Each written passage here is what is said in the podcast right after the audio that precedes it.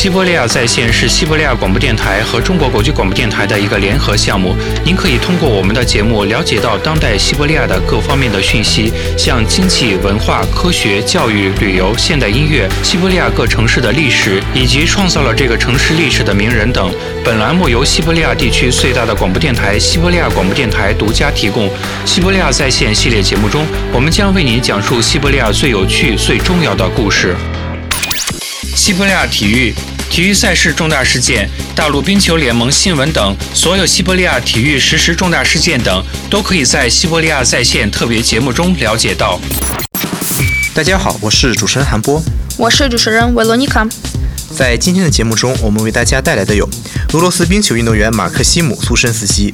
他在不久之前，准确来说是2013年，刚刚结束了自己的冰球职业生涯。之后为大家带来的是来自拉脱维亚的首都里加市的迪纳摩冰球俱乐部。体育世界，马克西姆·苏申斯基，一九七四年出生于俄罗斯的北方之都圣彼得堡市，当时这个城市被称作列宁格勒。小时候的马克西姆就开始玩冰球了，当时他们还有自己一个冰球队，叫躁动的心。正是在这个挺原始的冰球队中，他的天赋潜质就表现出来了。几乎是他在每次冰球比赛中，他都能向对方的球门投进十个球。很快，他的才能就被他的伯乐发现了，他被邀请进了 SKA 青少年冰球学校。很快，他出色的表现证明了教练当初做出的决定是完全正确的。十六岁的时候，他就作为 SKA 的正式成员，完成了自己的第一次比赛。渐渐的，他成了球队中的佼佼者。专业人士都认为马克西姆是国家级水平的运动员。一九九四年，他作为国家队成员获得了世界纪念冰球冠军赛的铜牌。之后，他就一直作为俄罗斯冰球国家队成员，多次参与了世界锦标赛。他在2008年的比赛中获得了金牌，这也是他唯一一次获得金牌。还在其他的比赛中获得了两次银牌。他还参加了2006年的奥运会。然而，在这次奥运会上，俄罗斯国家队并没能给他的粉丝们留下多么精彩的回忆。在四分之一决赛时，俄罗斯以二比零的比分暂时领先于加拿大队，但之后面对半决赛赛场上芬兰队的猛攻和决赛赛场上捷克人的猛攻，他和他的队友们没能取得奖牌。一九九六年是这位来自圣彼得堡的优秀前锋的转折点，在这个赛季，他成为 SKA 的捡球高手。在四十四场比赛中获得了三十六分，而同样曾是伟大的前锋的主教练鲍里斯·米哈伊洛夫又怎么能不想继续和他合作呢？在这位主教练的推荐下，鄂木斯克先锋冰球俱乐部的主教练列尼德·季谢列夫将马克西姆说为自己的麾下。是的，季谢列夫同意了。他做出了正确的抉择。苏申斯基在到达鄂木斯克市不久之后，就成了当地球迷们的最爱。苏申斯基、扎同斯基、普罗科皮耶夫三人前锋小组成了对手们的噩梦。1999-2000赛季中，马克西姆最终在37场比赛中获得了44分，成为全国公认的最好的球员。北美也对这位年仅二十六岁的运动员的丰功伟绩有所耳闻。二零零零年，马克西姆加入了美国的密尼苏达矿业冰球俱乐部。他在这个俱乐部中的表现可以说是一鸣惊人。这场比赛之后，他成为这个球队最好的狙击手。然而，要是说到他和教练的关系的话，可就不是那么成功了。也正是因为如此，他毅然决定回到先锋冰球俱乐部。就这样，他成了第一个在赛季还没结束时主动从北美回到俄罗斯冠军赛的俄罗斯人。先锋冰球俱乐部热烈地欢迎了这位球员的回归。三个赛季，他一个人就获得了五十多分，这当然也对整个球队的成绩。产生了积极的影响。二零零四年，先锋冰球俱乐部在战胜了来自马格尼托格尔斯克的液晶工人冰球俱乐部之后，成为俄罗斯的冠军。在下一年的比赛中，这个来自西伯利亚的冰球队赢得了欧洲冠军赛的奖杯。正是在先锋冰球俱乐部的时候，他获得了“苏三三”的称号。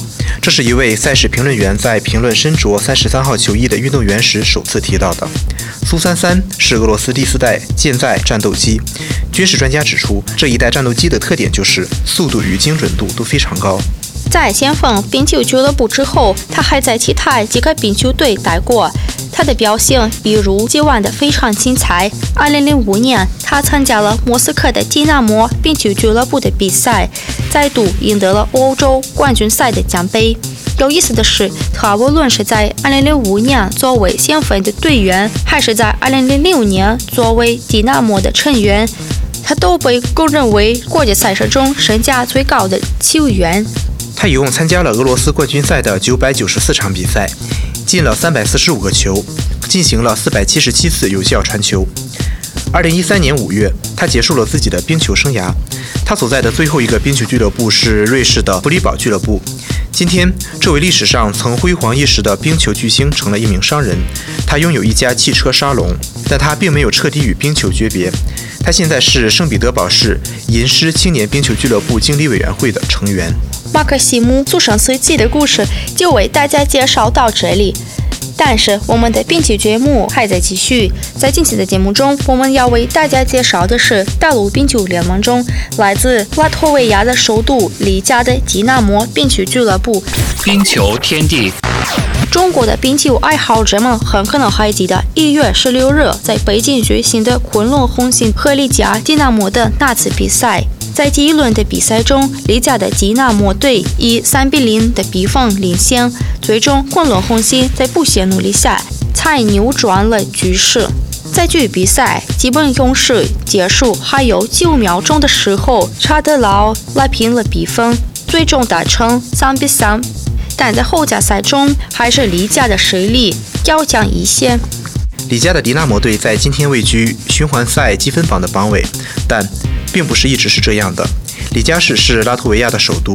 拉脱维亚曾经是俄罗斯帝国的一个组成部分。一九一八年独立，而自一九四零年起直至一九九一年都曾属于苏联。一九零八年正是在里加市举办了俄罗斯帝国的首次加拿大式冰球比赛。里加的迪纳摩俱乐部成立于一九四六年。历史上，这支球队曾数次更名。该冰球俱乐部曾经用过的名字有很多。像丽家冰球俱乐部为纪念工程，也曾叫过车厢工人俱乐部。之后，还以河流的名字命名过，叫巴尔道加瓦俱乐部。拉脱维亚的首都里加市正是坐落在这条河的河岸，但这些名字都没使用多长时间就取消了，也没能带来什么好运。一九五九年，李家的这支冰球队离开了苏联冰球主要联盟，直至七十年代初才重新进入该联盟。他们的这次崛起跟苏联的杰出教练维克多·基洪诺夫是分不开的。简单说来，就是在他领导李家迪纳摩的时候，他还未被大众所知。在基洪诺夫的领导下，球队在1973年重返苏联高级联盟之后，1976-1977赛季总分排名第四。那次冠军赛上的英雄就是迪纳摩的前锋赫尔穆特·巴尔杰里斯，是当时全国最好的进球手。直到今天，冰球专家们都认为巴尔杰里斯是拉脱维亚冰球。历史上最好的运动员，虽然他一开始由于视力问题是戴着眼镜参加比赛的，之后戴着隐形眼镜参加比赛，但他仍是最好的球员。关于他，还有一件事就是，他是唯一一个突破传奇守门员弗拉基斯拉夫·特里季亚克的防守的苏联运动员。我们现在回到迪纳摩。在那次成功之后，有人邀请维克多·基洪诺夫去中央陆军当教练。就这样，他去了莫斯科。但迪纳摩是非常幸运的，他们不止一次遇到了好教练。在弗拉基米尔·尤尔金诺夫的带领下，球队取得了更大的成功。这位教练是在1987年加入的迪纳摩。在弗拉基米尔·尤尔金诺夫的带领下，球队取得了有史以来最好的一次成绩，成为。一九八八年苏联冠军赛的银牌得主，在最后一个系列的比赛中，球队以一比三的比分输给了苏联中央陆军冰球队。当时领导中央陆军的正是维克多·季胡诺夫。对了，弗拉基米尔·尤尔基诺夫的儿子也叫弗拉基米尔，现在是昆仑红星的主教练。说到迪纳摩，我们不得不提起另一位教练，他就是奥列格·茨纳罗克。他在迪纳摩担任了大约十年的教练，之后成了拉脱维亚国家队的教练。1996年，因其对拉脱维亚做出的重要贡献，他被授予拉脱维亚国籍。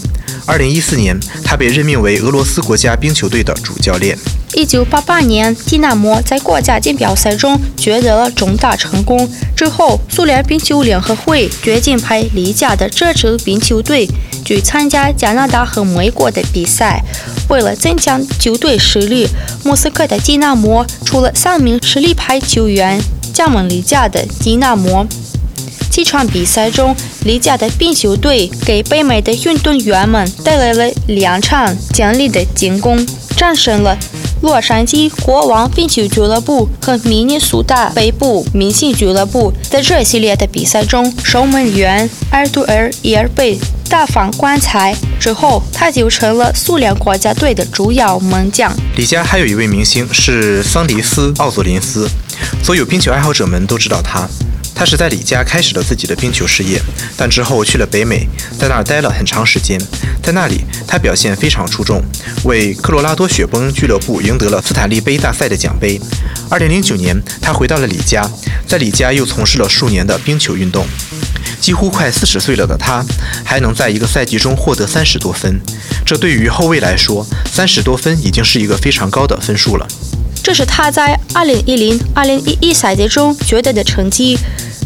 正是在那一年，里加的基纳摩队创造了一项纪录：来自斯洛伐克的前锋马萨尔·霍萨获得了54分，进了35个球，还进行了19个有效传球。然而，从整体上来讲，基纳摩没能在那次比赛中取得非常好的名次。在西部联赛半决赛的赛场上，迪纳摩输给了来自亚罗斯拉夫尔的。火车头冰球俱乐部，非常可惜，最近几年李家的这支冰球队没能给自己的粉丝带来什么惊喜。球队正在度过一场危机，但迪纳摩的历史告诉我们，他们会像凤凰涅槃一般浴火重生。这个奇迹很可能还会再次出现。我们今天的冰球节目到这里就结束了，一周后我们继续为您讲述冰球。在下期节目中，我们为大家带来的将是来自克罗地亚首都萨格勒布市的。大小冰球俱乐部，这支冰球队和北京的昆仑红星有着非常多的相同之处。我们下次节目见，再见。西伯利亚在线系列节目为中国听众朋友特别制作，为您讲述一切趣闻要闻，为您介绍俄罗斯的各个地区。本栏目由西伯利亚地区最大的广播电台网——西伯利亚广播电台为中国国际广播电台特约制作。